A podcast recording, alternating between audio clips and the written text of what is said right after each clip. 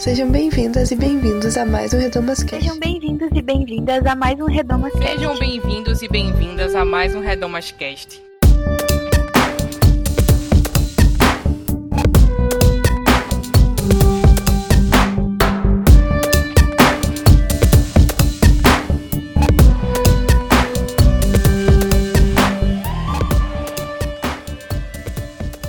Sejam bem-vindas e bem-vindos a mais um Redomascast. Eu sou Bianca Hatt e no episódio de hoje eu entrevistei a criadora do Esmilinguido e da turma do Mig Mag, Márcia Daese.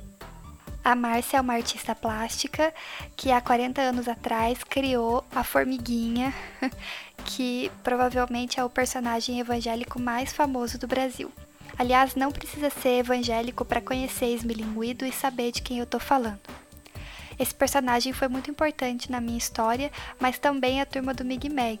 Foram materiais que eu cresci com eles e aprendi muito com eles, fazem parte da minha história, da formação de quem eu sou.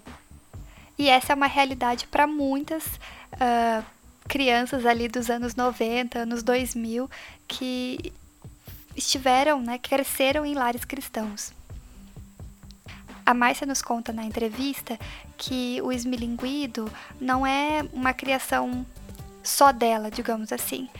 É, ela conta melhor a história sobre como ela sempre teve rodeada de pessoas, um, amigos, o esposo dela, pessoas que a apoiaram e também fazem parte da história desses personagens. É muito interessante como na entrevista a Márcia sempre é, demonstra muita humildade para falar sobre os períodos da vida dela, para contar as histórias e sobre como tudo realmente é focado em servir a Deus e servir ao próximo. Essa foi uma entrevista que mexeu muito comigo e eu resolvi fazer ela porque é, eu acredito que nós devemos relembrar e honrar aqueles que vieram antes da gente. Nós estamos vivendo um período de pandemia de vírus e temos visto um discurso muito preocupante de desprezo aos mais velhos, desprezo da vida e da importância deles à nossa sociedade. E nós, como cristãs e cristãos, não, não podemos compactuar com esse desprezo. Quando eu entrevistei a Márcia, ela e o esposo, Ilmar, uh, estavam quarentenados, distante dos filhos e dos netos, para poder se proteger e se cuidar nesse momento. E foi muito bom conversar com ela, todas as histórias, uh, as perspectivas dela sobre o mundo. Foi muito legal e foi um grande aprendizado. Eu quero agradecer imensamente a disponibilidade da Márcia em conceder essa entrevista pra gente e também a generosidade dela em compartilhar essas histórias tão incríveis. Espero que vocês estejam de corações e ouvidos abertos para acolher a sabedoria que vem dessas histórias. Se você gostou desse programa, considere contribuir financeiramente com o projeto Redomas. Acessando nosso site, projetoredomas.com, você vai encontrar a aba Apoie, que vai te redirecionar para a plataforma Catarse, onde você pode contribuir a partir de R$ reais. Esse dinheiro é utilizado não só para manter esse podcast no ar, mas também para poder disponibilizar gratuitamente os outros conteúdos que a gente produz no projeto Redomas. No nosso site você encontra cartilhas para download, estudos bíblicos e outros textos sobre os temas que a gente fala aqui no Redomascast e outros temas. Você pode acessar e conhecer um pouco mais. E se você quiser falar sobre esse episódio ou sobre qualquer outra coisa, nos acompanhe nas redes sociais. É arroba Projeto Redomas em todas elas. E agora, vamos para a entrevista. Lá no meio da floresta, bem no fundo da terra, existe uma criaturinha que ainda não percebeu que o dia começou. Vamos ver. Eis-me, linguido, acorde! O sol está esperando lá fora.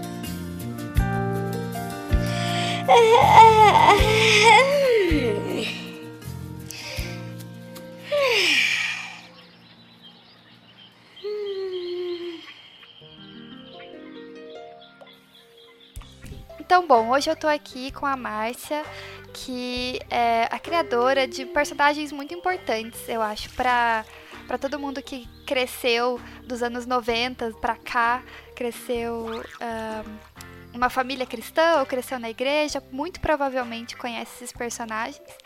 E eu estou muito feliz de ter ela aqui. Queria já começar agradecendo a participação dela e pedir para você, Márcia, se apresentar para o pessoal, de onde você é, uhum. qual que é a tua formação religiosa, qual que é a tua formação profissional, para o pessoal te conhecer um pouco.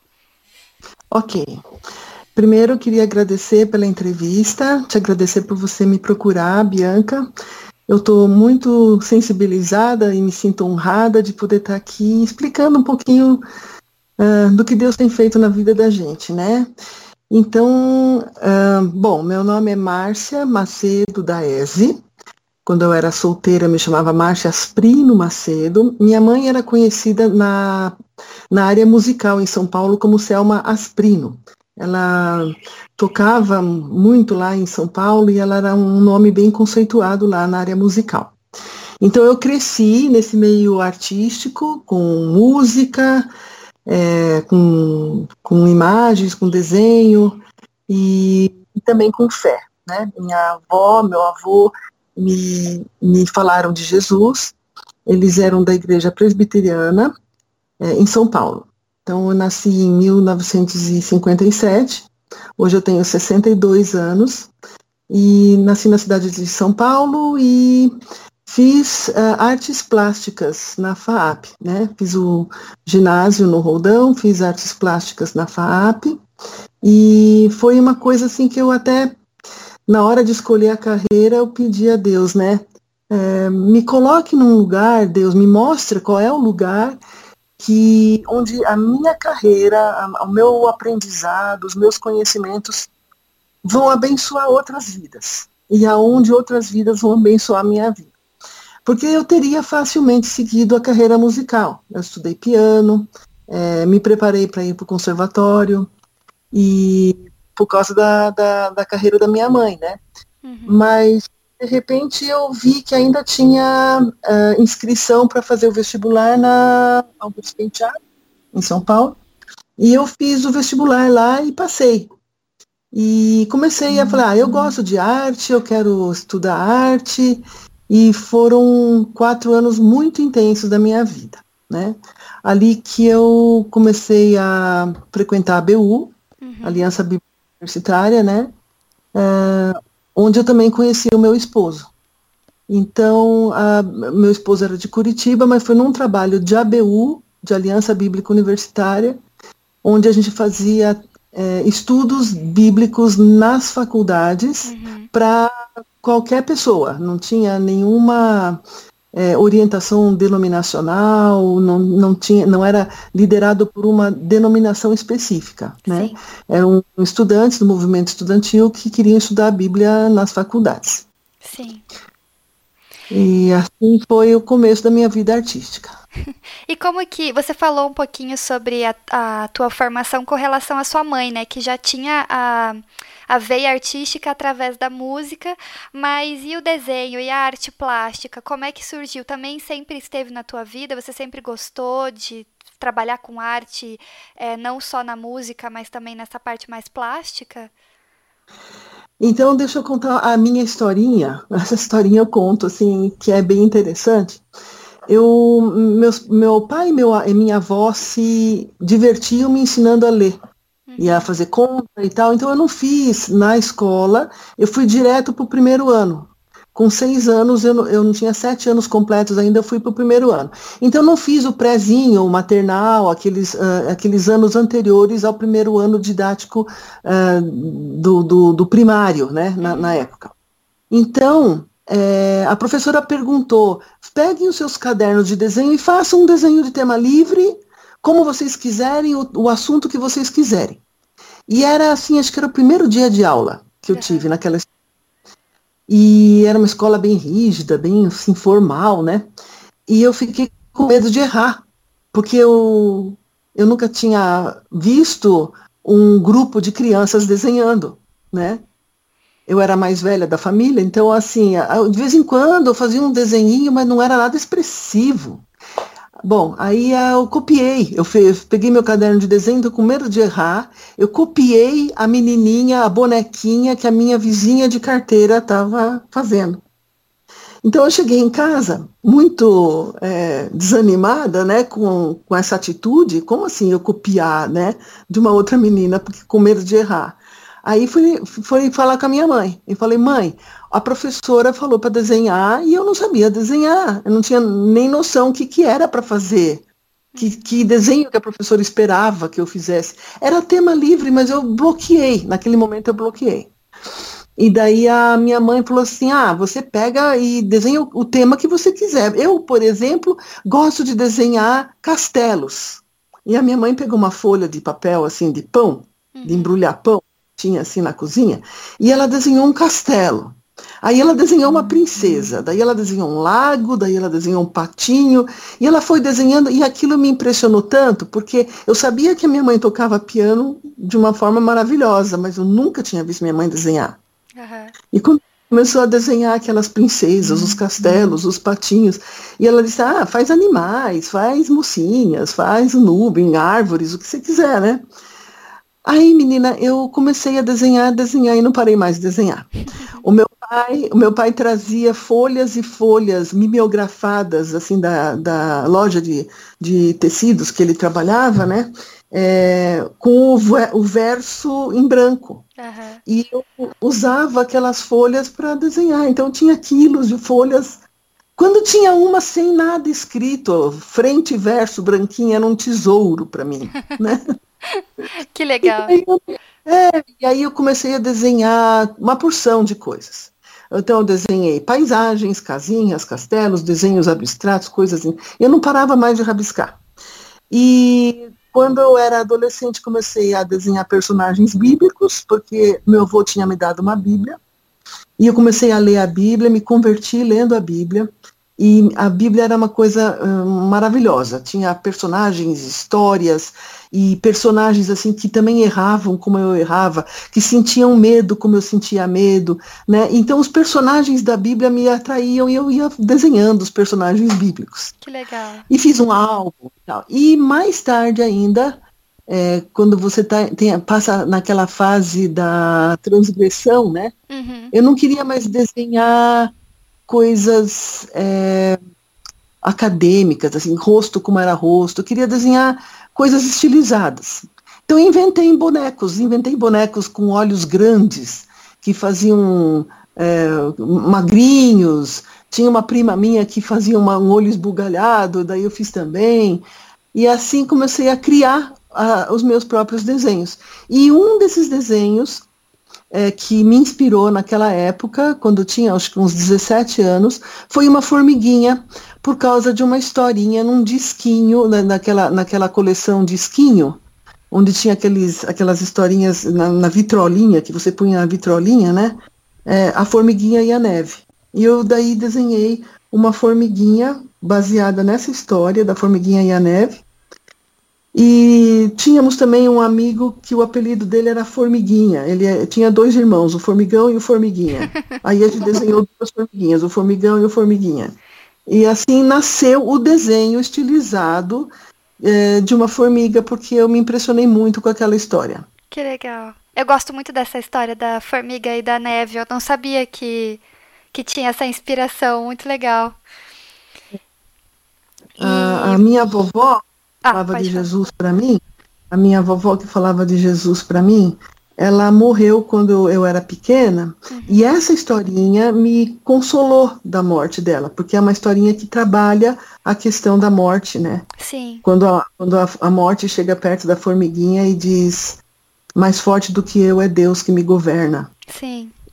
E aí a formiguinha orou a Deus, né? Uhum. Quando ela estava uhum gelada pela neve e tal, e ninguém ajudava, todo aquela, aquele caminho que ela fez, ninguém ajudava ela. Mas ela orou a Deus e a, a música do Radamés em Atali, daquele, daquele disquinho, era muito linda, a intérprete também que fazia a narração das vozes, era muito expressiva, e eu, eu era transportada, assim, quando ela orou a Deus e Deus atendeu a, a uhum. oração E aquilo mexeu tanto comigo, né? Que mais tarde, então, eu trouxe esse, esse desenho para o grupo da Arve Cris, né? Uhum. Onde aí, nasceu o e a formiguinha ela é uma ela é uma figura que ela é presente na Bíblia, né? É, é interessante isso como a formiga é colocada ali como modelo, né, de, é, de trabalho, de serviço, de combate à preguiça, né? Eu acho isso muito, muito legal também. É, perseverança. É. Uhum. De perseverança, sim.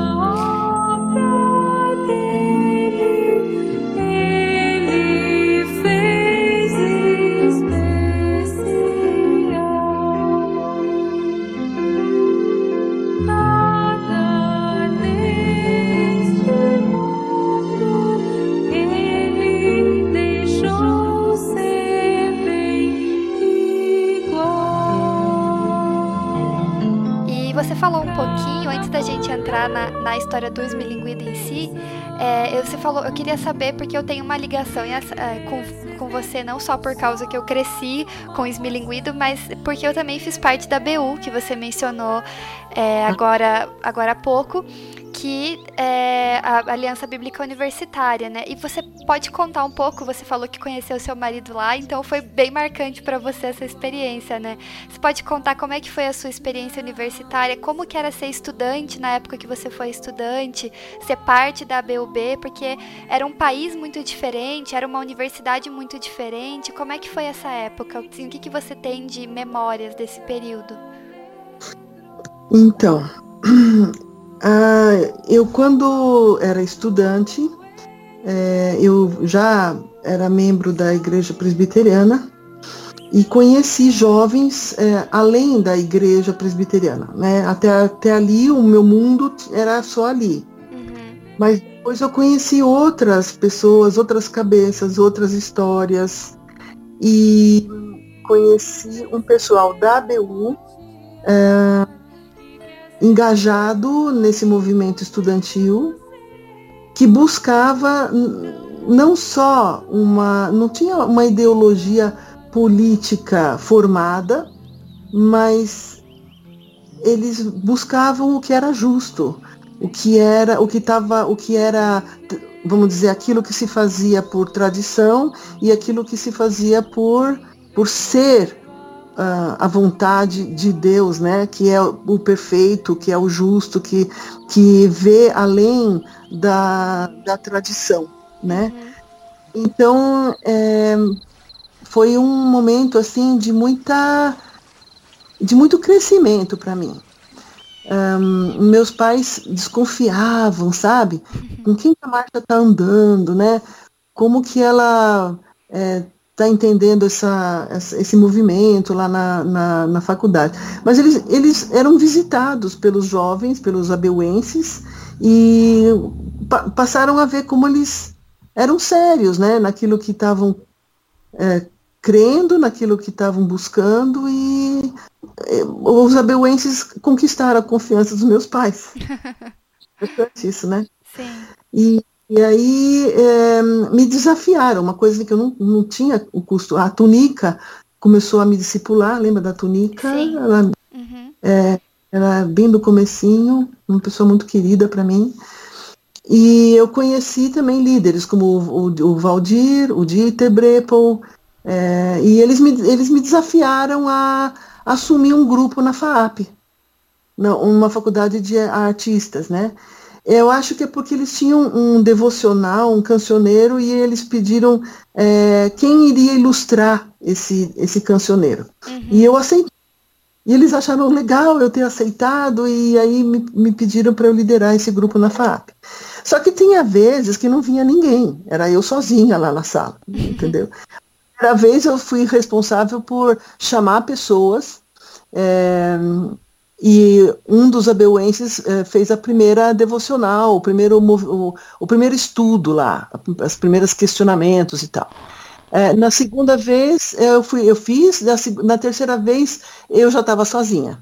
Eh, daí não tinha mais assim o, o treinamento eles faziam uma vez por semana, uma vez por mês, assim na, na, na, na reunião de grupo, né, de uhum. grupão. Mas na faculdade mesmo eu fiquei logo. Não, não, eu assim, era impressionante assim, a, a independência que eles construíram em mim, com aquela pouca idade que eu tinha. Né? Uhum. Né? É uma, uma, independência, uma, uma, uma, vontade assim de é, eu sou responsável, uma responsabilidade e eu vou assumir, né?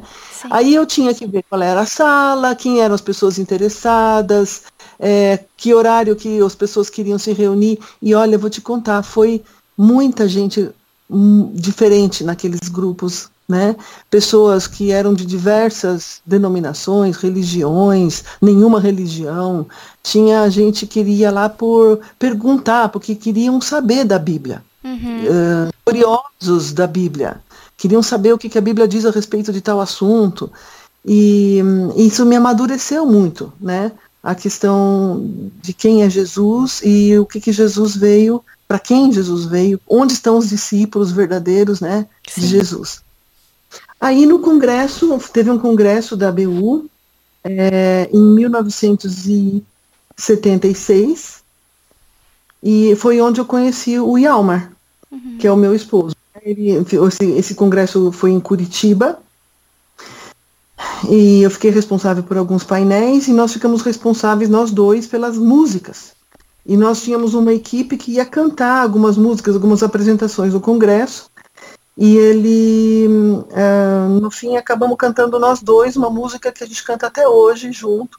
Essa semana a gente tirou do baú e fomos cantar nesse, nesse tempo de reclusão do coronavírus aqui, uhum. que fala, fala, de respiração. É uma música que se chama Te Respirar. Né? E essa música nós cantamos no Congresso da BU em 1976. E passou um ano e, e ele foi para São Paulo e a gente se reencontrou. E no ano seguinte teve um festival de música em 77 em Curitiba, onde a minha mãe foi ser monitora do curso de órgão de tubos. E eu fui fazer piano e reencontrei o Yalmar lá e foi o ano que nós começamos a namorar. Que legal. que história bonita. Interessante que ele queria assim, tá, ele estava buscando assim uma, uma pessoa para acompanhar a vida dele que tivesse ligada com artes né? Uhum. E quando a gente se casou, nasceu uma coisa muito legal que foi a Arvi Cris, né? Uhum. Então foi engraçado que foi a arte que nos uniu na ABU e foi a arte que nos uniu durante toda a nossa vida, todo o nosso legado. Isso é muito lindo. E é bom ver que é, vocês, você e, e ele também acredita, mas vocês tiveram espaços tanto em casa quanto na própria ABU é, de desenvolver e de se conectar com esse lado artístico, né? Porque eu sinto que muitas vezes a gente está numa sociedade que valoriza muito a matemática e, e, e, a língua e a história, que são super importantes, não que não são importantes, são super importantes também, mas às vezes a arte é deixada um pouco de lado ou é vista assim como uma coisa muito supérflua, né? Como se fosse assim desnecessária. Quando a arte é extremamente necessária até para nossa própria sanidade, né? Para nossa própria sobrevivência, para adorar a Deus, tudo isso é, é extremamente necessário. É a expressão, né? É a expressão que vem de lá de dentro. E molhada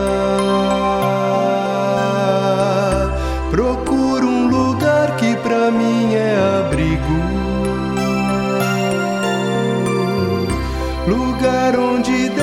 meu melhor amigo, lugar onde aprendo a sofrer e sorrir, amar e criar, lugar onde eu sei que o final é feliz.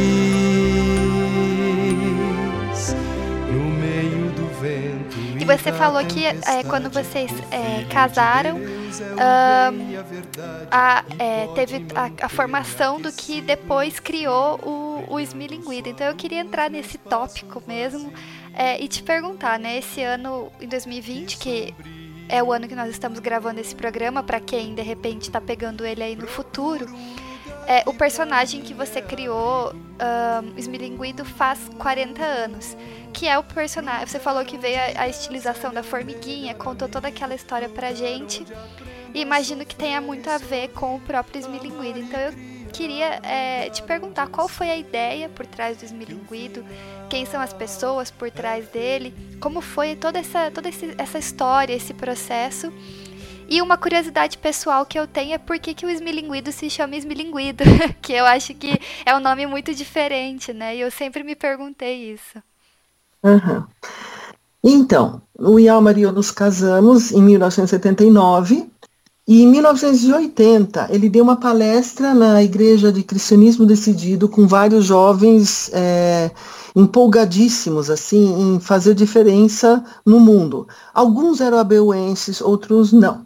E a palestra do Yalmar foi sobre mídia foi sobre televisão, porque a gente estava percebendo que mesmo dentro da, dessa igreja e algumas denominações cristãs e tal, as pessoas criticavam bastante o conteúdo do que era transmitido na televisão. Uhum. E muitos estavam querendo assim puxar uma linha legalista, dizendo não vamos ter, não vamos fazer, não vamos falar, é, vamos ler só a Bíblia, não vamos usar a televisão. Então ele, na palestra dele ele pontuou é, se a televisão é um fim ou ela é um meio. E se ela é um meio, como que a gente poderia fazer algo bom em vez de só criticar? Uhum. Isso gerou um, um entusiasmo nas, nos jovens ali que estavam ali, que a gente não, não parava a palestra, a gente queria continuar falando sobre o assunto. Então, depois da palestra, apareceram vários jovens que diziam, não, nós temos que usar a televisão para fazer alguma coisa. Eu acredito que esse era um desejo mesmo do Espírito Santo, sabe? Porque foi uma coisa tão linda que aconteceu que cada um trouxe aquilo que sabia fazer. Foi um grupo de jovens dessa igreja que trouxe o que tinha, assim, com alegria, sabe? Foi com entusiasmo, como se fosse mesmo uma. Como se fosse uma equipe de formiguinhas, uhum. sabe? Ou assim, com. Sabe como uma formiga trabalha junto? Uhum. Uma formiga não é sozinha, né? Ela trabalha num formigueiro junto, assim, né? Então, esses jovens pareciam formiguinhas. E um, a gente começou a. Um, um sabia fazer voz, outro sabia escrever. Eu tenho que dizer aqui que as primeiras histórias do Esmelinguido foram escritas pelo Carlos Tadeu Tibovski, o Catito, uhum. que, que é que ele, ele é que inseriu a formiga dentro de um contexto de historinha. Uhum criou as primeiras historinhas, né? Que eu, é, ele, ele era um dos jovens que estava ali, que resolveu. Todos nós gostávamos do C.S. Lewis como um bom abeuense, né? Sim. A gente gostava do, do estilo do Lewis contar a história. O, o Lewis não, não era uh, lição de moral. Ele contava um conto de fada, um conto, um conto onde as pessoas se identificavam. E na identificação daquela história, eles vivenciavam o conceito que o Lewis estava apresentando. E a gente, e o Catito fez isso. Ele pegou as paráfrases, a, a, a história bíblica. A primeira que ele fez foi Esmelinguido e as Salvitas, onde nasceu Esmelinguido foi nessa história. Esmelinguido e as Salvitas, que não era nada mais do que uma paráfrase da história de Jonas. Uhum.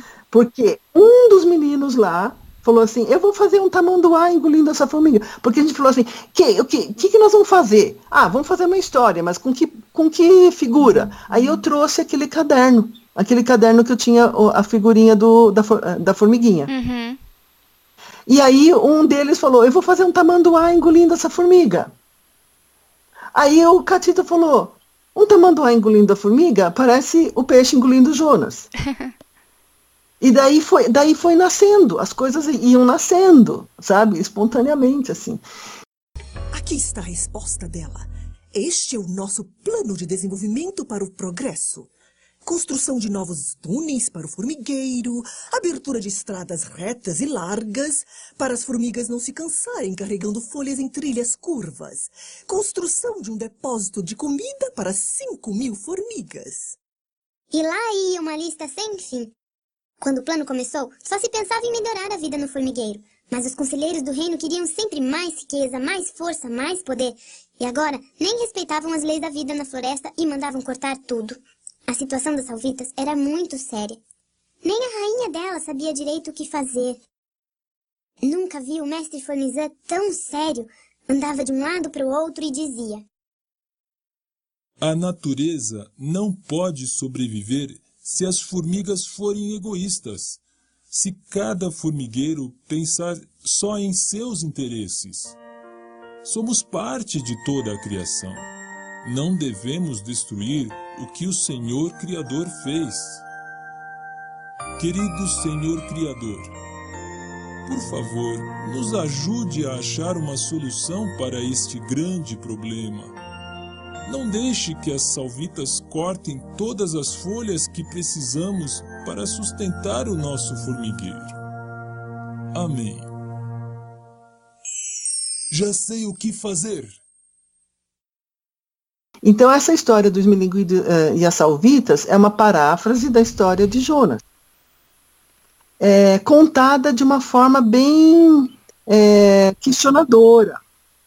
Não com lição de moral, o que, que nós devemos fazer, o que, que nós não devemos fazer. Uhum. Mais tarde, algumas pessoas diziam, mas qual é a lição de moral que vocês querem? Qual é a lição espiritual que vocês querem comunicar com essa história? Mas tinha tantas. Uhum. Por exemplo, de quando o, o o senhor unção, porque a gente, esse foi um, um problema que nós, nós tivemos, teológico.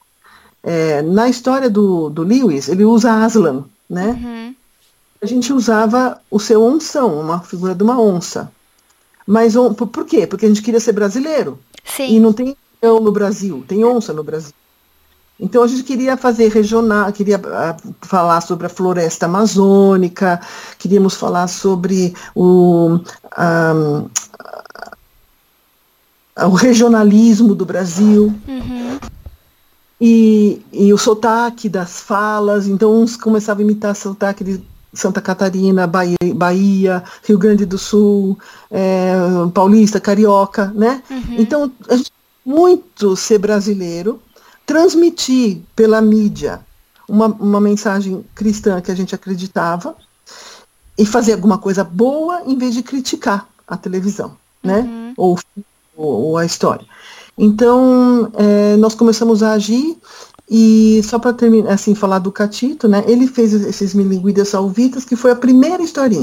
Dessa primeira historinha, surgiram é, o que fazer para melhorar, o que fazer, o que, que deu certo, o que, que não deu certo, a questão do seu onção, porque hoje em dia não existe mais seu onção no reino dos Milinguidas, existe o Senhor Criador. Sim.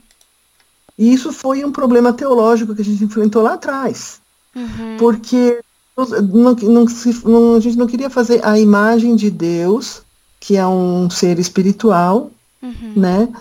É, e ainda mais sendo onça, que é um animal talvez feroz, uhum. cruel, predador, não sei. onça não é predadora, mas ela é diferente do, do leão do C.S. Lewis. É. Era um leão especial. Então a gente não conseguiu, na época, pela imaturidade, pela ingenuidade, fazer um, uma onça diferente, assim. Uhum. Né? Daí nós, nós no, alguns anos depois, trocamos pelo Senhor Criador, Uhum. E aí ficou difícil fazer Jesus. Uhum. Na historinha do é, A Vinda do Amado, que era uma historinha que tentava fazer a formiguinha Jesus. Sim. Então, e, e por, por isso que mais tarde, quando eu criei o Mig Mag, personagens humanos, é, era bem mais fácil falar de Jesus. Uhum. Né? No Moda Amarela, que foi aquele filme do Moda Amarela, eu, essa é uma história à parte, né? Como que a gente conseguiu colocar Jesus nesse filme do modo amarelo? Mas a gente conseguiu.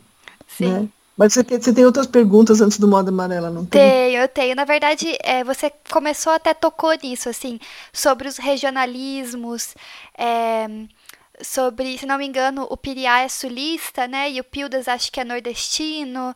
É, a gente. É, eu crescendo, porque assim, é, eu cresci com o Esbilinguido e cresci. Acho que eu sei de cor moda amarela, assim, de tanto que eu assisti. Mas eu percebia isso. Esses, essa diversidade. E, e, é, e, eu era uma criança, então é, a gente conseguia perceber toda essa dimensão dos personagens. E, e depois de crescer e reler e revisitar tudo isso, uma das coisas mais incríveis para mim é que todos os personagens da turma do Esmilinguido, e depois da turma do Mig Mag também, a gente vai falar depois deles, é, são personalidades muito únicas. Todo mundo é muito bem desenvolvido, cada um tem os seus defeitos, suas qualidades. E eu queria saber se vocês, o grupo que você falou que vocês foram criando, né? Se você se inspirou em pessoas, você falou que se inspirou muito no Brasil. Eu, eu coloquei aqui na pergunta pessoas ou lugares reais para criar os personagens. Mas lugares reais, eu percebi pela tua história que foi muito o Brasil, né? Que tinha muito isso de trazer o Brasil. Mas e as pessoas? Vocês tinham pessoas em mente ou vocês tentaram montar mais arquétipos? Como que foi isso? Então, é, nessa época, quando as histórias estavam sendo geradas, uhum. né, e essas perguntas vinham na mente do, do, do, grupo, então eu posso dizer, o Catito escrevia uhum. né, as histórias. É, o Yalmar empreendia o grupo e achava recursos para a gente poder produzir uhum. audiovisuais e tal. E, e aí outras pessoas gravavam, eram técnicos, né? O, o Dieter Fuchs, por exemplo, foi alguém que ele parou toda a vida dele para trabalhar a tempo integral na Arte Cris, né? uhum. né? É, e aí as, a inspiração vinha das nossas, das nossas experiências, uhum. das próprias né? Primeiro a gente queria fazer paráfrases bíblicas. Então, antes de ser Brasil, contadas no Brasil. Então, para ser brasileiro, você precisa ter o, as regiões do Brasil, os costumes do Brasil, né? Uhum. É, então, a gente procurou colocar sotaque. Cada formiguinha vindo de, um, de uma região. Floresta amazônica, que é onde vive o. Um pode viver um formigueiro dentro de uma floresta e nunca ninguém descobrir de onde ele, de onde ele é. É onde viveriam as onças, por exemplo, né? uhum. né? E, e os, as personalidades vinham sendo trazidas a, primeiro através das paráfrases da Bíblia. Primeira história, Jonas. Segunda história, Daniel na Cova dos Leões, era os Milinguido no Vale dos Lagartos. Terceira história era os Milinguido resolve essa, que era uma borboleta. É, daí tinha a Inhana, que era uma idosa. Uhum. A, a, a, história da idosa, da Inhana, que morreu, né? E depois, uma das histórias também tinha a vinda do amado, que era essa da, da formiguinha que era Jesus, né? É, e a outra era da, do, do Lúcifer, da, da cobra. Uhum. Era um, uma... E aí, primeiro então, era a Bíblia, eram, eram personagens da Bíblia que vinham é, inspirando a, a, linha do Esmilingui. Uhum. É, não, não, teve, assim, uma pessoa que inspirou. Uhum. É, e, e, e, era assim, as reuniões traziam, as reuniões que a gente fazia, a gente orava bastante junto, a gente convivia junto, fazia retiro junto, né? E, e isso ia inspirando. O Esmilinguido não teve alguém específico. Agora, teve uma pessoa que veio escrever o primeiro álbum em quadrinhos do Esmilinguido, que foi o Davi Araújo. Uhum. O Davi Araújo, ele falou assim, eu, eu, eu vim aqui para fazer uma proposta da gente é, fazer um álbum em é, quadrinhos do Esmilinguido. Aí o Yalma falou para ele assim, não, a gente não faz quadrinhos. Aí ele disse, tá bom, tá bom. Aí ele veio com a história, chamada Esmilinguido e os Cupíntios. Foi o primeiro álbum em quadrinhos. Quando o Yalmar viu a história que ele propôs, ele sim, o, o Davi Araújo, falou, precisa uma menina a faniquita, uhum. precisa um gordo, que era o forfo, uhum. né? Então, quando ele começou a escrever as histórias em quadrinhos, é que começou a, a aparecer personagens assim mais é, é, arque, arquetípicos, né? Uhum.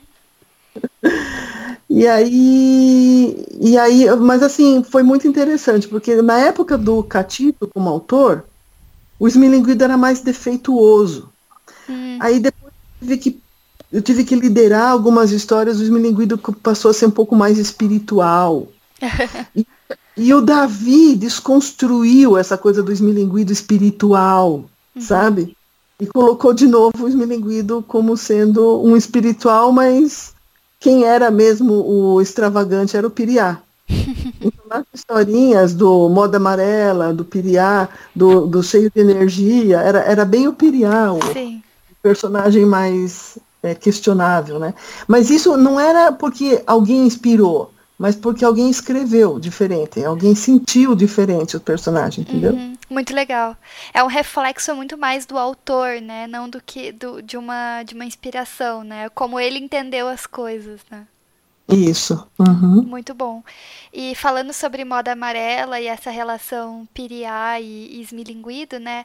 É, moda Amarela foi um filme que marcou toda uma geração de crianças evangélicas. E como eu falei, eu praticamente sei de cor o filme, né? Você pode falar um pouquinho sobre esse processo de produção de uma animação brasileira cristã nos anos 90, porque você contou um pouco da história sobre como o esmilinguido e a criação do esmilinguido tem muito a ver com a televisão. Então eu acho é. que o esmilinguido chegar na televisão deve ter sido uma grande conquista para vocês e essa época, né, nos anos 90, nem a animação nacional como um todo estava tão estruturada como ela está hoje. Ainda mais nesse tão nichada, digamos assim, né, num nicho cristão. Como é que foi isso, assim? Tá, então Moda Amarela foi assim. Nós estávamos há 10 anos com o grupo da Arve Cris produzindo camisetas, é, audiovisuais que seriam aquelas histórias do tipo da Comev, a Comev produzia isso. No Brasil ninguém fazia, a Comev tinha, era, era traduzido do, do, do americano, né? Um produto americano.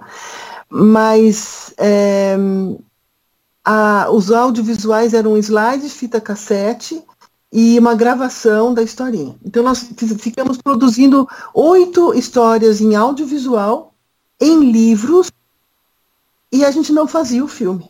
Uhum. Por quê? Porque a demanda comercial começou a tirar o nosso, a nossa energia.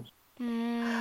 A, a, demanda comercial que de, de, de, fazer o produto, colocar o produto na prateleira, eh, divulgar o produto, vender o produto, levar o produto, eh, começou a tirar a nossa energia criativa. Uhum. E a gente não conseguia fazer o filme naquela época.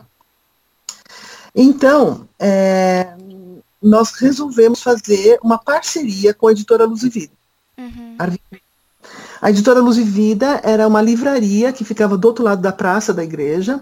Eles tinham uma loja é, e eles vendiam livros uhum. de vários autores e tal. Eles não tinham produção.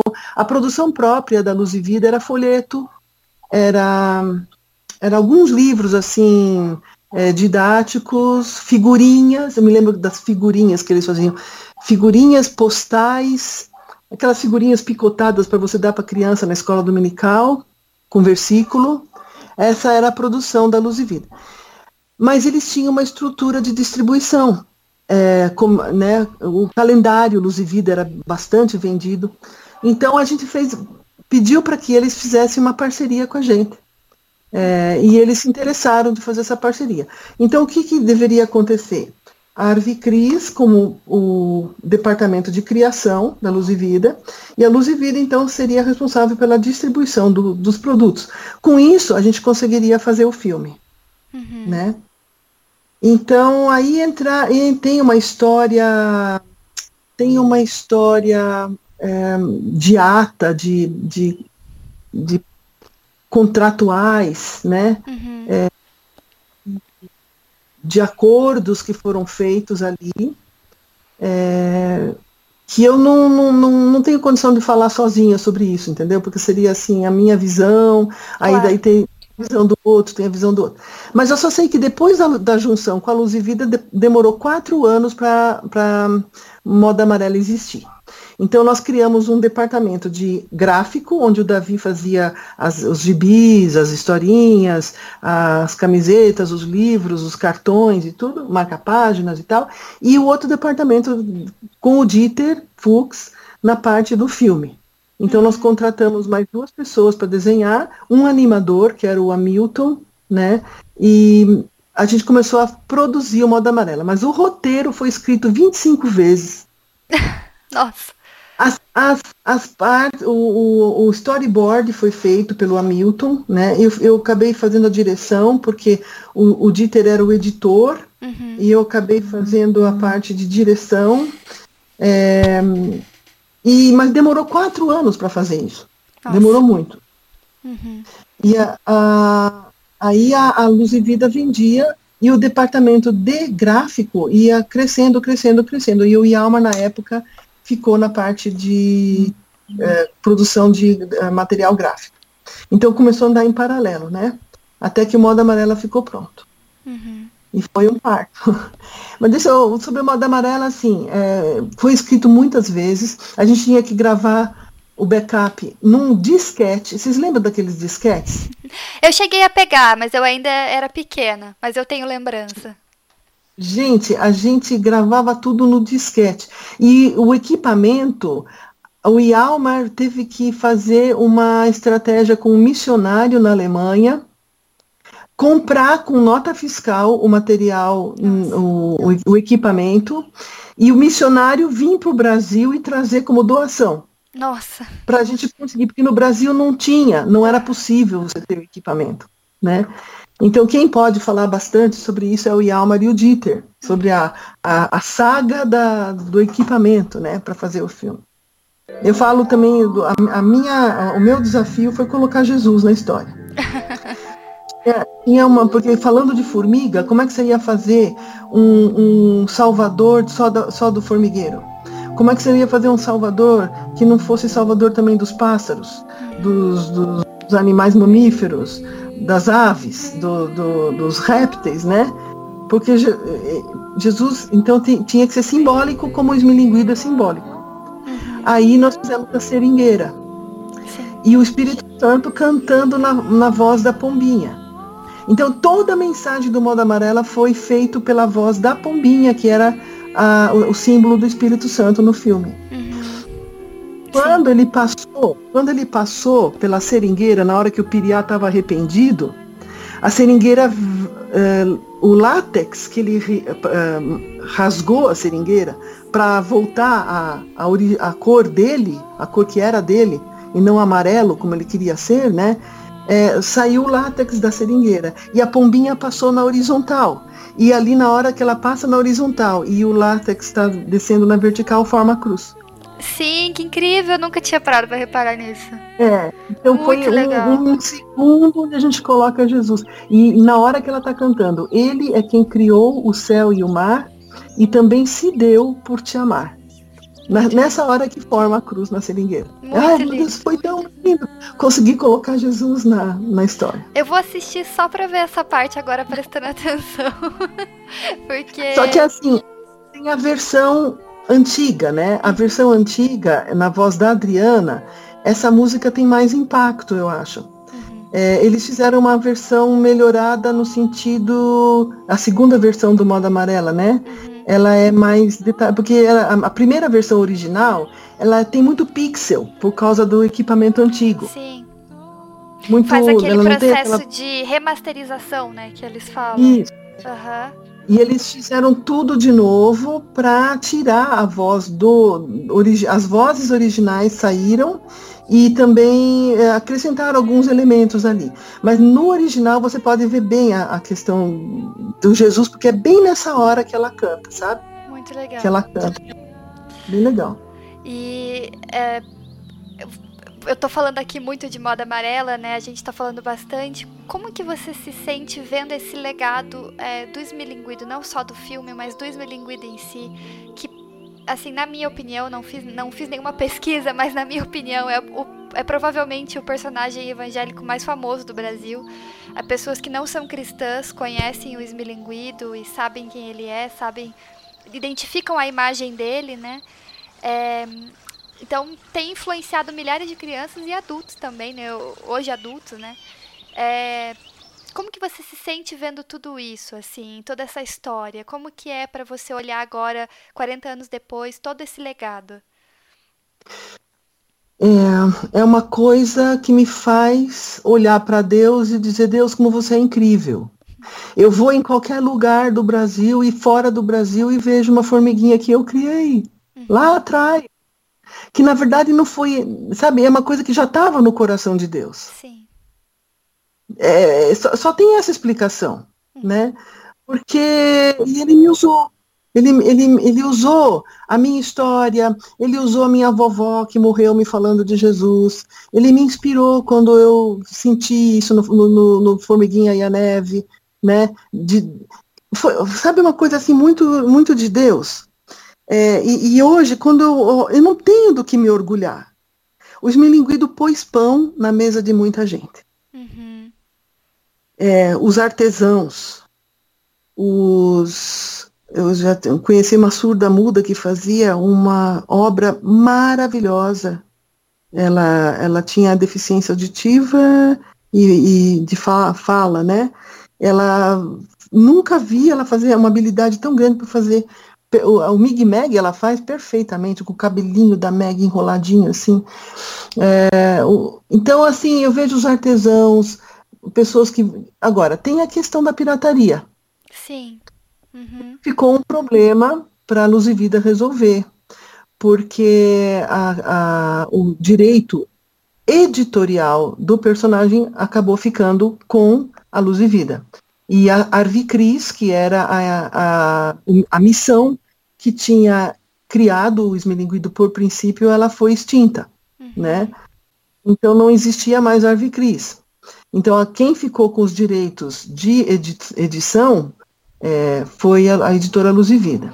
Uhum. Então, é, essa questão do, da pirataria, eles, eles resolvem, tem questões, assim. Para quando, eu quando eu trabalhava lá, eu liberava para os artesãos. Sim. Porque, não, porque a Luz e Vida não, ia, não ia uh, fazer objetos é, artesanais, né, com uhum. isso. Mas mas agora eu não sei também. Eu, nós estamos desligados desde 97, né? Desde 97. Por, é, eu ia poder... te perguntar quando que foi esse processo. Foi em 97, então. É. Então, desde 97 que eu a minha a minha o meu trabalho ministerial é com o Mig Meg, não uhum. é mais com os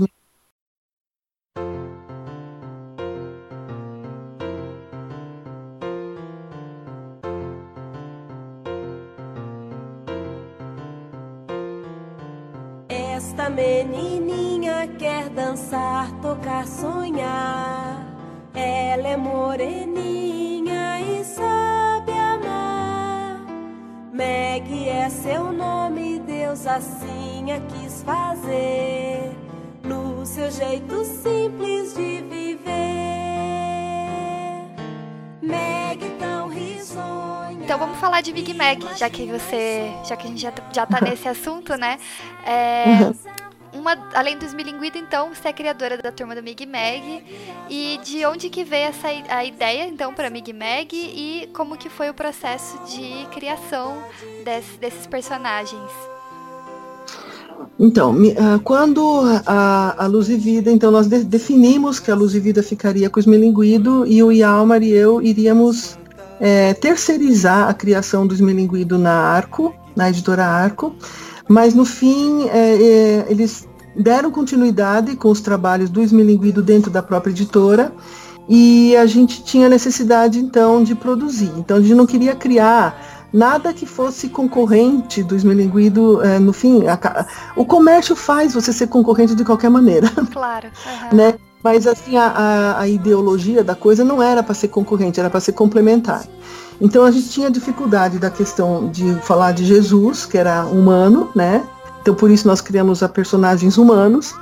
E tínhamos a dificuldade na questão familiar, porque o reino da, das formiguinhas não tem pai e mãe, né? Não tem menino, menina, pai, mãe. Então, e, e por isso nós criamos toda uma turminha de personagens humanos.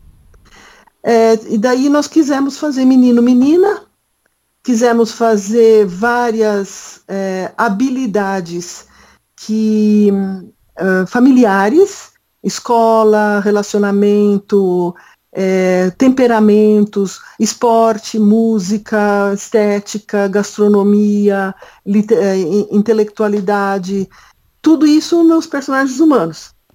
Daí, como eu gostava e tinha trabalhado todos aqueles anos com bichinhos e insetos, né? Uhum. Eu coloquei dois, dois personagens insetos como se fossem coadjuvantes, né? Spot e o que é o Spot e o Buzz, é. Uhum. Que é o, o, o pernilongo reclamão, ranzinza, e o vagalume criativo, bem-humorado. Sim. Então, em todas as historinhas, eles, eles, assim, fazem aquele papel dos coadjuvantes, sabe? Que eu acho, assim, bem legal. Uhum. É muito legal, é, porque como você estava falando das vantagens, digamos assim, de, de criar personagens humanos, né?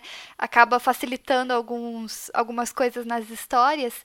Mas também é uma das coisas que desde criança eu percebo da. Um, em, em Mig Meg é a diversidade das crianças, né? A, a Meg é negra, a Patty é loira de olhos azuis, a Júlia é morena, e e essa essa diversidade por elas serem humanas, né? Porque tem esmilinguido também, né? Como a gente falou ali do forfo, que, e, e, que é. é. gordo, e das regionalidades e tal. E as formiguinhas são diferentes entre si, né? É, visualmente. É. Mas eu acho que como são crianças, é mais fácil, né? Uh, de notar essa diversidade, fica mais evidente. E você pode falar um pouquinho por que, que essa diversidade é importante para você? Por que, que a gente vê ela no teu trabalho?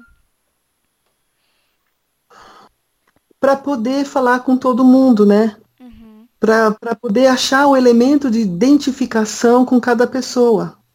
É, se bem que é tão. É, existe alguma diversidade, mas sempre vai ter gente que não que não está inserido nesse, né? Então vai aparecer numa determinada história uma outra personagem que vai manifestar talvez uma deficiência física. A gente criou, por exemplo, o Estevão, que é um, um menino cadeirante, né?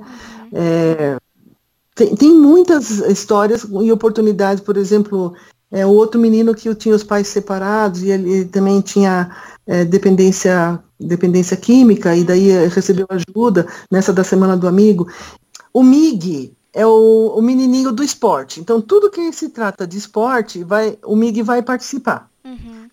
A Meg é a personagem da música. Então, o MIG é agitado e a Meg é contemplativa.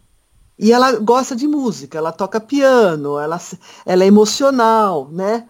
Então, é, começou com esses dois. Aí o Tom é um amigo gordinho, porque a gente também queria ter um gordinho, né? Uhum ele vai falar sobre gastronomia, ele, ele vai falar sobre hospitalidade, ele vai falar sobre. Ele vai, vai ser o representante da, da sociabilização, do social, entendeu? Uhum. É, o chefe, o, o, amigão, o protetor, sabe? Uhum. Assim. Esse é o tom. Ah, daí tem a parte que usa aparelho, que é uma coisa bem interessante, é a personagem da estética, da afetividade, da, até da sexualidade, que é um assunto que também a gente tem que tratar.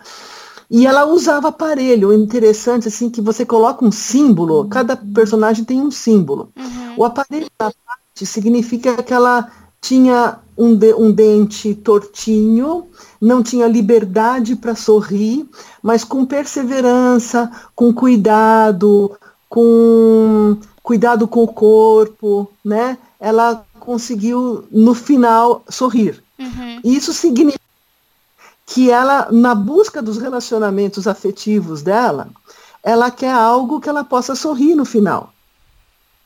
Ela quer algo que dure. Ela, quer, ela não quer, ela não quer que, passar abatido assim. Ela não quer um relacionamento superficial, uhum. o ficar, né? Então isso é uma coisa interessante que cada personagem tem um, uma simbologia, né? A Júlia, ela é uma personagem adotiva. Ela foi adotada quando ela tinha dois aninhos. Ela é irmã da Meg. Uhum. É, mas ela quer, ela usa óculos e ela quer ler, ler, ler. Ela é intelectual. No fundo, ela quer saber de onde vim, de onde vim, para onde vou, uhum. né? Como a, as pessoas estudiosas também têm aquela pergunta, né? Sim. Eu preciso pensar, eu preciso conhecer, eu preciso ter o conhecimento, né? Então, assim, é interessante como essas coisas vão surgindo. E isso foi surgindo também intuitivamente dentro de mim, sabe? Uhum. Na criação dos personagens.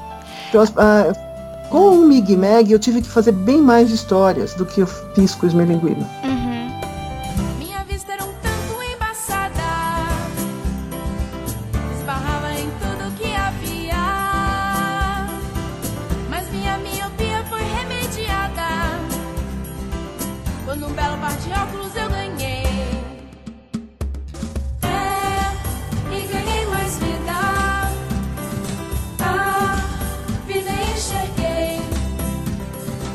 Falando dessas histórias e da, dessas questões que tem, principalmente com as meninas em Mig Mag, eu lembro de uma série de livros que eu tinha que justamente contava isso. Era Meg a música, Paty o aparelho e Júlia usa óculos, se não me engano. E tem outros, tem do Mig e tal, né?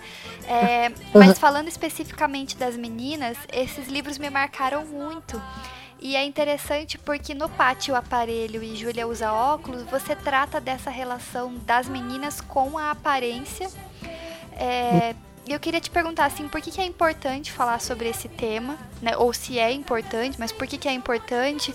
E também assim, é, essa, essa outra perspectiva que você trouxe da, do óculos e do aparelho significarem outras coisas, né? Então, como que você entende essa questão? Como é que foi a ideia desses livros, a importância desse tema, enfim. Um, e como eu falei para você, foi uma coisa intuitiva, uhum. né? É, e dentro da minha alma, eu quero ser uma ponte. Eu quero que as pessoas entendam que, que Deus quer contato com elas. E, com, e, e, e, mas assim, é, o que, que o meu trabalho pode fazer para estabelecer uma linha de comunicação entre Deus e uma pessoa? Uhum né? Então, é tentar ver aonde eu, eu observo e vejo o Senhor e com, em oração, né? Faço. Como, como eu posso falar com essa pessoa? Qual é a linguagem dela? É, o que, que ela, o que, que ela, como que a gente vai apresentar o teu amor para uma pessoa que pensa dessa forma, que, que vive dessa forma? Então, por exemplo, quando você está falando sobre aparência, não é uma coisa que está em todas as, em todo lugar. Uhum. Aparência é uma coisa que preocupa as pessoas. As pessoas se preocupam com a aparência. Deus fala para não precisa, não precisa se preocupar com a aparência, porque Deus olha para o coração, né? Mas como que eu chego no coração de uma pessoa que está preocupada com a aparência? Uhum. Por exemplo, então, é, você criando um personagem. Ah, isso foi uma coisa bem interessante que aconteceu na minha vida também, que acho que ajudou. É, eu, eu gosto das pessoas. Eu sou uma pessoa muito a, amiga, sabe? Gosto, uhum. gosto de pessoas. Sou relacional, né? Mas quando eu desenhava uma caretinha, parece que eu chegava mais perto do que eu queria comunicar com aquela pessoa do que se eu falasse. eu acho que quando eu falo, eu não sou uma pessoa engraçada, eu não conto muita piada, sabe? É, eu não sou assim, uma, uma, uma, não tenho uma comunicação verbal assim muito, muito engraçada. Mas eu tenho meus personagens que são engraçadinhos, entendeu? Sim. Então eu consigo falar com as pessoas bem quando eu estou desenhando. Uhum. E isso é uma coisa assim que eu, eu até agradeço a Deus, e isso é uma forma que eu sinto que Deus me abençoa, sabe? Quando eu desenho para alguém. Sim. E, e, nem sempre eu desenho Mig Mag. Uhum. Às vezes eu pergunto o nome da pessoa, vou lá, faço um desenhinho, dou uma mensagem para ela, gosto muito da João 14, desenho uma biblinha, faço a pessoa parecidinha com a pessoa lá, assim, mas em traços assim rapidíssimos, assim, sabe, rabisco mesmo, né? E vou lá e dou para a pessoa. E ela, ela aceita com muito mais. É sem filtro, sabe? Sem, parece que não tem censura. Sim. Parece que você chega mais fácil na pessoa. Então, esses elementos de identificação são algo que está no meu coração. Se eu vejo que eu, na, minha vida, passei por alguém que está fechado, que não recebe e tal, e eu acho aquele elemento de identificação, eu coloco no desenho, entendeu? Uhum. Sim. Muito legal. Então, essa coisa da aparência é uma coisa. Se fala muito de mulher também, né? Uhum. Você veio me procurar porque eu sou mulher. Sim, né? sim.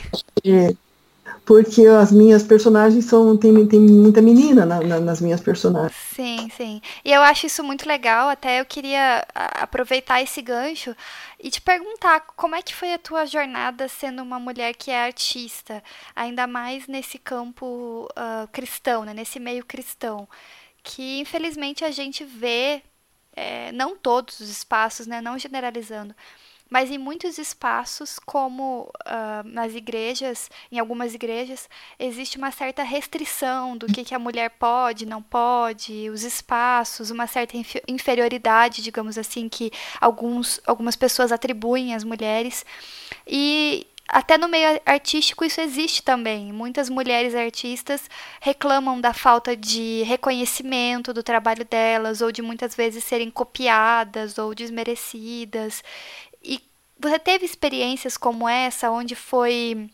Você enfrentou é, pessoas que tentaram rebaixar a sua importância, a importância do seu trabalho. Você teve esse tipo de experiência na tua carreira? É difícil responder assim no sentido, é, porque eu estou no meio de cristãos, né? Uhum. E isso existe sim. Uhum. Eu não vou citar nomes, mas existe sim. E, vamos dizer, quando se está tratando de algum assunto mais. É, onde ah, eu, eu teria que. Por exemplo, é, quem tem a última palavra de uma coisa que o artista está criando? Uhum. Quem tem a última palavra? É, é, o grupo, é o diretor, é o editor, é o quem, entendeu? Uhum. É, então, isso era um assunto que era muito debatido e eu sofri algumas vezes né? Sim. A ponto de uma vez ficar sozinha para ter, terminar uma tarefa, porque já que eu quis ser responsável por isso, agora eu tinha que arcar com as consequências, né? Uhum.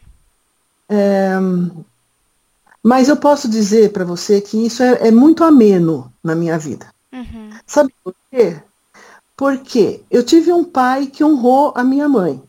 Uhum. Ela era a artista da família.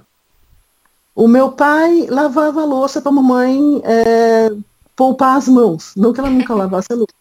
Mas entendeu? Porque Sim. ela tocava piano. E isso era lindo de ver. Ele, a, a gentileza dele, quando ele levava e buscava e trazia, e era motorista dela, para as vezes que ela tinha que dar um concerto, alguma coisa, entendeu? Sim. Sempre junto com ela e apoiando, né? Então, isso foi uma coisa linda que aconteceu na minha família. Então, eu tinha esse, é, esse referencial de, que, de homem honrando a mulher. Uhum. Né? Não desonrando, de honrando a mulher. E o, o meu marido, o Yalmar, ele foi, ele é a pessoa que me levou a ser quem eu sou. É, entendeu? Não estou aqui me orgulhando dos meus próprios méritos sozinha, uhum. porque quem abriu esses espaços e quem, vamos dizer, a gente brinca, né? É, o Yalmar faz a moldura. Ele estabelece a moldura. Ele me dá todo o material. Eu só tenho que preencher a moldura. Uhum. Entendeu? Sim. Mas e ele me apoia muito. É, e vamos dizer, não sei, nós não sabemos como fazer ministério um longe do outro. É, eu acho que você também teve em espaços aonde você foi é, apoiada e incentivada e você teve essas pessoas ao seu redor, né? Deus colocou essas pessoas ao seu redor e infelizmente não é a realidade de todas as mulheres. Tem parceiros abusivos, pais abusivos e é, situações de de não acesso, né, a, a, certas coisas. E acho que uma coisa marcante também da tua história, pelo que você me contou, é que você sempre teve cercada de amigos e, e, e criou e fez trabalhos com, com amigos, né? Então eram pessoas que, é, para além do trabalho, também se respeitavam ali, né? Então eu acho que isso é, é, é relevante também no tipo de experiência que você tem, né? Você não é. caminhar sozinha, né? Isso mesmo. É. Foi bem, bem, bem colocado, bem colocado, isso mesmo. Eu acho que eu sou uma pessoa privilegiada. e eu, assim, eu quero, eu quero que se, se depender de mim, né, de apoiar pessoas que não tiveram a mesma a, a mesma graça que eu, assim, né, no sentido de, de ter a, a, o apoio e a honra dos homens da família, né, uhum. é, principalmente dos, dos, do, dos amigos, é, os exemplos né, ao redor, é, eu possa também é, ser. Eu estou aqui para servir, entendeu? Uhum. Não, não, não, me orgulho dessa condição. Eu, eu apenas agradeço. Sim. É isso. Ah, né? muito bom. E que bom, né, que você teve essa experiência, porque eu acho que algumas pessoas podem falar, ah, é, as pessoas elas às vezes querem ouvir uma história muito onde tudo veio sempre por meio só do sofrimento. Né, e não, e não da, da alegria e da amizade e do companheirismo, né? E pode ser assim, né? A gente quer um mundo onde as coisas venham pelo amor, pela graça, né? Pela misericórdia e, e é bom ouvir isso. Eu não sei, me enche de esperança saber que, que existem outras possibilidades, né? Não existe só a possibilidade da dor, existe outras possibilidades, né? Quando existe, quando existe amor, quando existe graça, quando existe amizade, quando existe comunidade, né? Eu Então. isso me emociona, na verdade, ouvir a tua história e saber dessa experiência, né? De que então, Então, a- a- assim, não que eu não tenha passado dor. claro, sim. Uma das minhas maiores dores foi ter que abrir mão dos melinguidos. Eu imagino, sim. Então, essa, essa e, e por que que eu abri mão? Justamente porque a minha linha de pensamento e de, vamos dizer assim, uma, uma coisa de mim, da minha personalidade, né? Uhum, É, que tem gente que critica também. Essa coisa do abrir mão. Não, você tem que lutar, você tem que brigar, você tem que impor, entendeu? E eu não sou assim. Eu não sou assim. Mas não quer dizer que eu seja passiva. uhum, É, é como se alguém tivesse desmanchado uma coisa que você tem, mas você tem a receita daquilo que é feito. E você, você consegue avançar e continuar e perseverar, né? sim. Na hora do nascimento de Jesus, uma grande estrela despontou no céu. E como fogos de artifício, começaram a pipocar outras estrelas da noite. Uma revoada de tucanos e araras iniciou um alvoroço e com centenas de pássaros, os anjos de Deus começaram a cantar alegremente.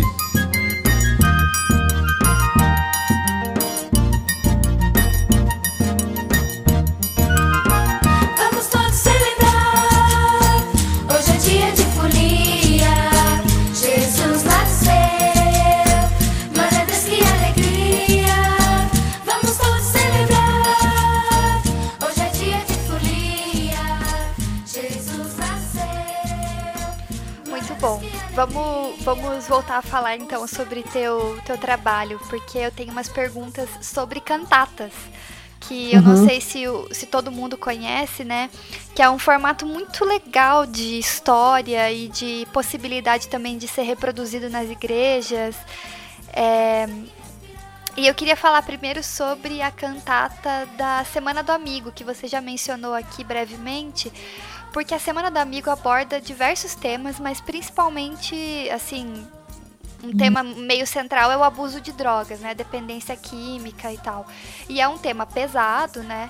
E muitas pessoas poderiam dizer que a gente não deveria falar desse tema com as crianças, que é muito pesado e tal.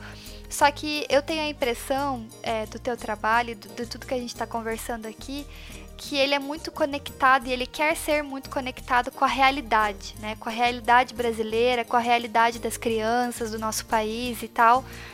E parece que ele quer trazer assuntos e informar as crianças não só sobre a Bíblia e sobre princípios cristãos, mas também sobre a sociedade, como que é a nossa postura frente à sociedade, né, enquanto cristãos.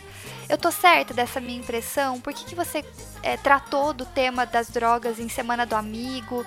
Você considera, por que, que você considera relevante esse assunto e, e falar desse assunto com crianças e tal? Então, justamente, o nós, o nós tínhamos um, um trabalho, tínhamos uns recursos visuais, gráficos de personagem, algum nome assim que já era conhecido, e nós falamos assim, nós queremos estar presentes na sociedade com aquilo que a sociedade precisa. Uhum. É, meu esposo tinha um amigo chamado Júlio Ponciano. O, esse Ponciano, ele trabalhou na secretaria da, do Menor, lá em Curitiba. E, e nasceu esse projeto junto com a secretaria da, do Menor. No fim, eles não quiseram mais continuar com o projeto Hum. escolher um outro projeto para investir. Era um tipo de um, patrocínio que eles tinham do governo Uhum. que ia patrocinar essa cantata. E eles desistiram no meio e a gente deu continuidade com os recursos próprios, Sim. porque a gente achou tão importante. Aham. É, e outra cantata sua que é, que é muito marcante é a Natal Brasileiro. Eu acho que ela é uma cantata assim que eu já vi várias igrejas reproduzindo. E o Natal Brasileiro, para quem não conhece, imagina como seria se Jesus tivesse nascido no Brasil, em Belém do Pará. Em Belém do Pará. A história explora personagens nordestinos, indígenas, gaúchos, e a história do Natal é recontada de uma maneira criativa, usando músicas, ritmo, ritmos e personagens muito típicos brasileiros. Inclusive, Maria e José são retratados como negros, o que não é comum em peças no Brasil, por incrível que pareça, né? Já que a gente tem uma população negra é, muito grande, né? A viagem levou muitos dias. Quando chegaram em Belém do Pará, já no porto, viram que a cidade estava muito agitada, cheia de gente, todos muito ocupados. José Raimundo e Maria da Graça saíram pela cidade assustados com tudo, procurando algum lugar para ficar. Mas nada. Não encontravam nenhum lugar. Tudo estava lotado pousadas, hotéis, pensões. E o dinheiro hum, era bem pouco. Maria começou a sentir que seu bebê logo nasceria. Mas nos hospitais também não havia mais lugar. Logo começou a anoitecer. Foi aí que uns catadores de papel se aproximaram. Quando viram Maria grávida, convidaram os dois para dormir em seu humilde barraco na periferia da cidade. Naquela noite, um lindo bebê nasceu e toda a terra ficou cheia de paz.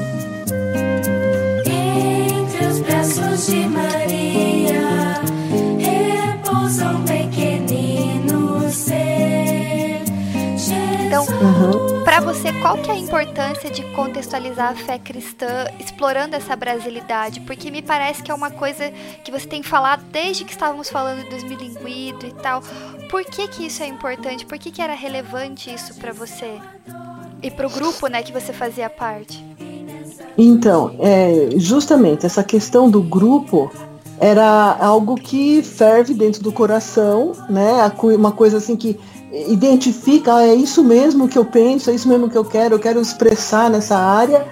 É, por que, que o Natal não precisa ser só é, judaico, né, lá é, bíblico, mas ele tem, ele tem significado brasileiro. É, e o meu marido não é brasileiro. O Yalmar, ele é belga. Mas o coração dele é brasileiro. Ele falou assim: Olha, eu não sou brasileiro, mas eu quero produzir algo para que tenha relevância no Brasil. Né? E o Ismael Scheffler e a Ana Luísa de Gueu são os autores do Natal Brasileiro.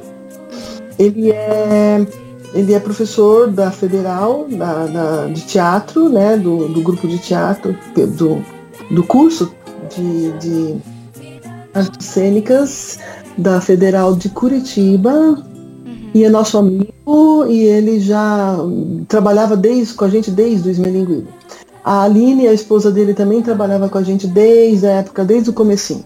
Então, assim, a gente viu o, o crescimento de uma pessoa na área, na formação dela, passando pela faculdade, pela universidade, pelo, pelo a- adquirindo conhecimento, né, aqui no Brasil, né? E aí é quando você pega essas pessoas que têm esses talentos e, e abre oportunidade para que eles também se expressem. Uhum. Isso que eu acho legal, assim, sabe? Que saiu o produto, um, um- um musical lindo, né? É, que, que representa o Brasil. Sim. Né? Depois de sair do Rio Grande do Sul, passaram por Santa Catarina, Paraná, chegaram ao Mato Grosso do Sul. E admirados com tantas belezas do Pantanal, seguiram ainda com seus cavalos atrás da estrela de Belém. Passaram pela grande cidade de São Paulo, de onde trouxeram uma bola de futebol para presentear o menino. Mas a estrela mostrava que eles deveriam ir além. Então foram para Minas Gerais. Lá conseguiram pedras preciosas para presentear Jesus. Foram para Goiás, Brasília, mas ele não estava no Planalto Central. Nem mesmo na Bahia, de onde trouxeram muito coco para dar de presente para os pais da criança. Depois passaram pelo Tocantins, Maranhão, até chegar no Pará. Os gaúchos percorreram milhares de quilômetros até o pequeno barraco na periferia de Belém. E por todos os estados pelos quais passaram, não puderam deixar de perceber a memória indígena estampada por todas as partes, nos nomes das cidades, das plantas, dos frutos, no rosto de boa parte do povo brasileiro.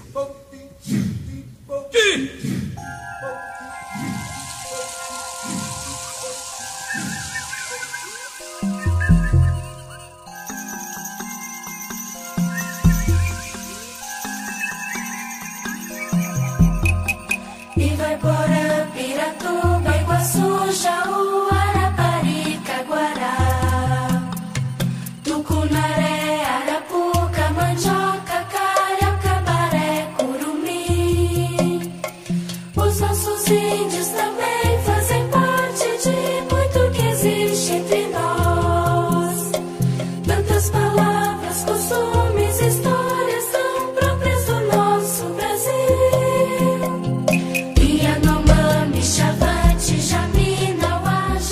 E a gente está tão acostumado assim a importar a cultura, né? Você vê, mesmo na, na, na, na- igreja evangélica, na igreja cristã, tem muito, muito material importado. Sim. Ah, coisa que vem de fora, que a gente traduz, né? E uma das coisas bem legais que eu acho no, no nosso trabalho é que as crianças, pelo menos, elas estão supridas com material brasileiro. Uhum. Podem traduzir, podem receber coisas de fora, tem muita coisa de fora, mas é, o, nosso, o nosso Brasil está representado na questão do ensino bíblico para as crianças do Brasil, falando a linguagem do Brasil. Sim. Né? Exatamente. E é aquilo que você falou sobre é, as pessoas poderem se identificar e se verem é, em personagens tão importantes, né? Bíblicos tão importantes no caso de Natal brasileiro, né? De, de se ver numa Maria, de se ver num José, de se ver num Rei Mago, né? De, Isso. de entender isso que essa história é sobre eles também, né? né, ne- nesses ritmos, por exemplo, Forró dos Anjos, Uhum. Seresta de Maria, é, a música gauchesca, né, aquela do, do- dos gaúchos vindo, a própria, o próprio ritmo indígena está nessa cantata, né, com, com as palavras do a Ana Luísa e o e, né, e o esposo dela fizeram assim, nossa, um, um trabalho lindo né, de pesquisa, Ismael, de pesquisa das- dos termos, dos termos indígenas que, que, que são nossos também, né? Para compor aquela música dos indígenas, né? Então é, é, é um produto assim que um material que a gente fica bem feliz de ter feito.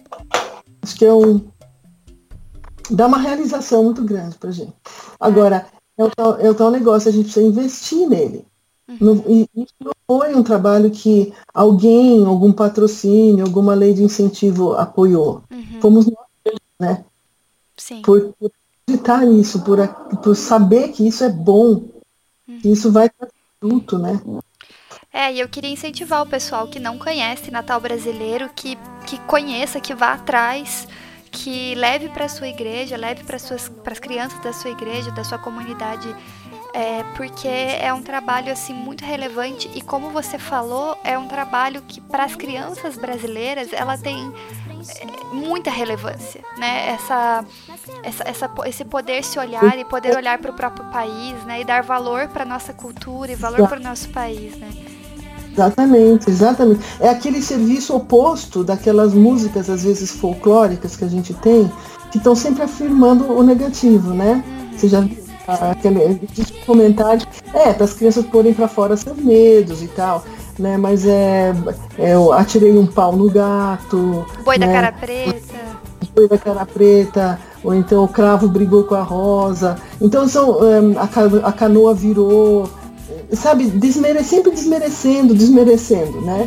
E a gente pode saber assim que a gente tem algo é, de muito bom, de muito poético e muito valor, né?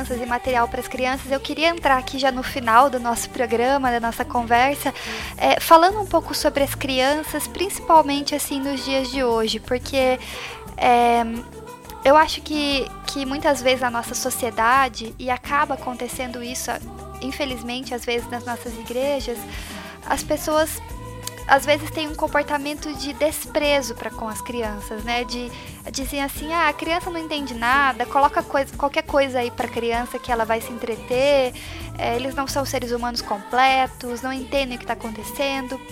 Então, muitas vezes não há uma preocupação com o tipo de ensinamento teológico e até com relação à sociedade que as nossas crianças estão recebendo. Então, qual que é a importância de produzir um conteúdo de qualidade para as nossas crianças e que tipo de repercussão que isso tem na nossa sociedade e nas nossas igrejas? Porque você é uma pessoa que passou né, a sua, sua carreira toda produzindo materiais é, para crianças e, e, eu queria ouvir de você isso, assim, do, do porquê que isso é importante e que tipo de repercussão que isso tem. A criança é tão importante na sua pequenez, na sua pureza, na sua ingenuidade, que o Senhor Jesus falou que aquele que não se fizer uma criança não pode entrar no reino dos céus. Uhum. É, o que acontece às vezes com a nossa igreja, é, com, com, o conceito, é que a gente também se engana, por outro lado, de dizer que a criança é tão purinha e tão pobrezinha e tão lindinha que ela não tem erro nenhum. Ela é só, ela é só pureza. Ela não tem egoísmo, ela não tem é, é, maldade, e, e não é verdade, ela tem. Né? ela tem, eu estava lendo as confissões de Agostinho, por exemplo, ele analisa isso, assim, até um bebezinho, né, ele se faz impor, né, uhum. mas não é, é, é, a questão não é lidar com a bondade com a maldade, com a pureza e com a, com a beleza e com a feiura, não é isso, é de, é, é de imaginar que aquela, aquele ser está em formação, uhum. ele, ele ainda não viu tudo que o adulto viu, a realidade é, é aquela, mas como que ela vai ver essa realidade? E como que ela vai ver as coisas espirituais? Como que uma criança vai ver as coisas espirituais se ela é tão, trabalha tanto no concreto, no, no, na construção, né? É, é, o, é o amor. É o amor e o respeito pelo que ela é, pelo que ela sente, pelo que ela pensa. Porque é, é total, entende? Uhum. É, mesmo que for é, um, puxando para um lado mais egoísta, se você chegar e dizer não pode ser assim, vamos obedecer tais regras. É, ou você dizer, ah, não tem importância nenhuma o que você fez, não é nenhum lado nem outro. Uhum. É, mas você, você assertivo, né? Uhum. Você chegar e dizer assim, eu estou vendo que é assim, essa é a realidade. Mas você, a realidade é que você é amado. Então, é, é, uma criança que recebe amor, ela vai dar amor. Uhum. Uma criança que recebe compreensão, ela tende a, a, a levar a compreensão. Eu posso dizer para você, eu, eu é, tive meu, muitos problemas também na minha infância, como todo mundo tem, a questão de parto, a questão de ser aceito, de rejeição e, e tudo isso. Mas é, eu tive pais que me amaram, erraram, erraram comigo, mas me amaram, entende? Uhum. É, é e eu também amo as minhas filhas. São nós, por, é, nós temos três filhas, né? Uhum. A gente errou muito em várias coisas, elas têm queixas da gente, mas a gente ama e a gente refaz, e a gente se arrepende, e a gente uh, procura ter diálogo. E com isso não, não existe isolamento, existe convivência. Uhum. Então, esses produtos que a gente faz, eles podem ser um reflexo da necessidade de uma convivência honesta entre os pais, os educadores, a família e as crianças, entende? Sim como Deus quer se relacionar conosco e nos mandou um filho para se relacionar com a gente na nossa forma, no nosso formato. É, então, quando a gente, a gente aprende a, a, a, ter uma linguagem desse amor, dessa convivência, onde você não precisa estabelecer apenas regras frias, é, duras e rígidas para serem cumpridas, para ser aceito, entende? Uhum. Mas estabelece um relacionamento, uma honestidade. Eu acho que pelo menos isso, esse, esse material que a gente faz propo- proporciona Uhum. um relacionamento. Quando a mãe vai ler para o filho, quando ela vai entender que ela está inserida naquela história, né? quando a criança entende que a linguagem está sendo para ela. É, então, propõe um relacionamento, Sim. propõe a linguagem que ela entende, né? Uhum. A aceitação. Sim. E é muito interessante você falar isso, dessa questão do relacionamento e de promover esse relacionamento, porque eu conversei com a minha mãe sobre que eu ia te entrevistar e a minha mãe é, tem uma relação muito forte com o trabalho é, de crianças na educação cristã. E ela também dedicou boa parte da vida dela a isso e e a gente, eu conheci, acho que eu, acho que eu tenho tanto apego e, e a gente conhece, é, eu conheço tantas histórias de Smilinguid e Mig Mag porque a minha mãe também buscava esse material para poder trabalhar com crianças, né? E aí eu pedi, Uhum. perguntei para ela se ela tinha algumas perguntas para você, para poder fazer para você. E as perguntas que ela me fez têm muito a ver com o que você está falando. Ela perguntou se você é, acredita que esse tipo de material que você é, produz hoje, ele ele tem uma ele serve ou ele funciona ainda para o tipo de crianças e para o tipo de criação de crianças que a gente está vendo hoje, no sentido de que a gente vê muitas crianças direto no celular, é, videogame, é, esse tipo de estímulo, né? Aonde muitas vezes a criança tá ali é, assistindo YouTube repetidamente e tal. Então, você tem esse esse contato com aonde o teu material está chegando e ele esse tipo de de consumo hoje das crianças que muitas vezes não tem esse relacionamento que você estava falando, né, da mãe ler para a criança e tal. É, como que fica então esse tipo de material nessa era que a gente está vivendo, com esse tipo de crianças que nós estamos tendo? Qual que é a tua opinião sobre isso? Enfim, queria te ouvir falar um pouco sobre essas questões todas. É, exatamente. Eu não quero perder o relacional. Uhum, Eu, eu, eu, eu vou lutar até o finzinho da minha vida para não perder o relacional. uhum, Para a gente não se mecanizar. Todavia, eu permaneço na questão da linguagem. uhum, É, é que nem aquela velha pergunta da televisão. Você está tá, tá fazendo mal, vamos jogar fora?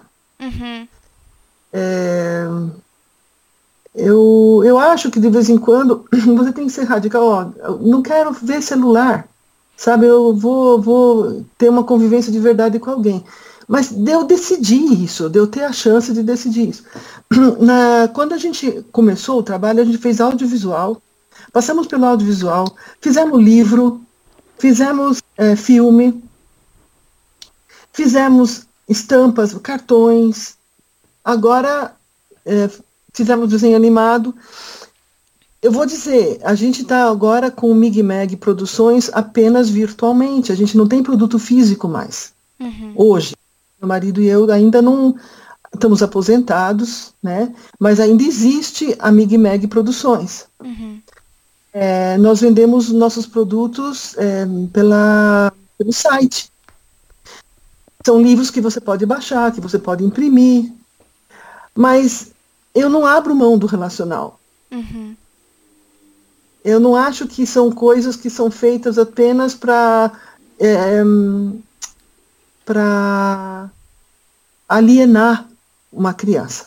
uhum, Se tá, quando eu vejo uma criança que está sendo desprezada porque a mãe não para de olhar para o celular, é, eu tenho vontade de ir lá e desenhar para ela. eu tenho vontade de parar tudo e ir lá e conversar com ela e fazer desenho e olhar no olho, olhar no olho, não na tela, sabe? uhum, Então, às vezes, eu vou desenhar olhos para alguém ver na tela. Eu vou, eu vou desenhar braços para alguém ver na tela. uhum, Eu vou tentar eh, achar uma maneira das pessoas terem o desejo de, de ter contato através de uma tela. Por exemplo, assim, então você me, a nossa entrevista está acontecendo num momento em que meu marido e eu estamos aqui em casa em isolamento domiciliar. Sim. E eu dou graças a Deus pela tela, Uhum. onde eu posso conversar com a minha filha, conversar com você, Claro. né? Tecnologia está aí para ajudar nos relacionamentos, né? Sim. Mas o que eu puder fazer para que não seja, sabe aquele joguinho que você fecha os olhos e você vai dormir e você continua vendo aquele joguinho na tua casa, na tua, Sim. É, você você fica alienado, você fica viciado, você fica amarrado, você fica escravizado. Isso isso é uma doença. Uhum. E enquanto eu respirar, eu quero lutar para que haja relacionamento Uhum. para que as pessoas convivam uns com os outros, consigo mesmas e com Deus, Amém. Principalmente com Deus, sabe? Uhum. Porque Ele nos fez com olhos, com ouvidos, com sentimentos e a gente põe para fora quando a gente cria. Então, é amar e criar, né? Sim. Sofrer, amar, é, assim, sofrer e cri- continuar criando. É, é isso que Deus nos deu. A imagem e semelhança que Ele nos deu dele é de sermos pessoas relacionais e criativas, não viciadas e enclausuradas. Uhum. E isso depende de nós, é a nossa escolha. Mas, assim, que aula, que, que histórias maravilhosas, que reflexões maravilhosas que você me trouxe aqui, primeiramente, mas vai levar aos nossos ouvintes. Eu, eu diria assim que eu sou suspeita para falar do seu trabalho, mas na verdade eu não sou. Porque eu nasci em 96 e Moda Amarela, se não me engano, é de 95, né? Se eu não, se eu não tô muito enganada. Então, eu cresci com o teu trabalho e teu trabalho fez parte da minha formação, né? E, e esse aspecto relacional de da minha mãe ler tuas histórias para mim, é, de ver a minha mãe contando essas histórias para as crianças na igreja e as cantatas que a gente fez. é, todas essas coisas fizeram parte da minha história e parte da minha formação, e eu acredito que eu sou o ser humano que eu sou também por causa das suas histórias, assim. Então, e, e do seu trabalho, né? E claro, de todos aqueles que fizeram parte, né, de tudo isso. É, então, muito obrigada por você ter vindo aqui hoje, muito obrigada por compartilhar tudo isso, por contar tudo isso. É, e, e- e, assim, conversar com você e perceber a tua humildade, a tua, tua vontade de servir, tua vontade de amar e de se relacionar, como a gente estava falando agora há pouco, é uma coisa assim que me ensina e que me emociona muito. Então, assim, muito obrigada de coração mesmo. E a minha oração e meu desejo é que assim Deus continue te abençoando e abençoando a tua família grandemente. É, com saúde, com paz, com muitos momentos bons. Esse momento que a gente está vivendo agora de confinamento, ele é muito difícil, né? Eu sei que você tem netas e, e netos, né? E, e- e tenho certeza que gostaria de estar com eles agora, mas é, é um momento muito difícil e eu sei que ele vai passar, né? Nós vamos crer que, que Deus está conosco e que esse momento vai passar. Então, muito obrigada por ceder o teu tempo e as tuas histórias aqui ao Projeto Redomas e a mim. Obrigada, Bianca. Você não sabe como suas palavras me emocionam e me enchem de gratidão. Nem com orgulho, mas muita, muita gratidão. Viu? Deus te abençoe. Amém, amém. Muito obrigada. Eu tenho só uma, uma frasezinha para falar o que eu aprendi de mais valor para mim não é fazer para Jesus, é ser com Jesus. Amém.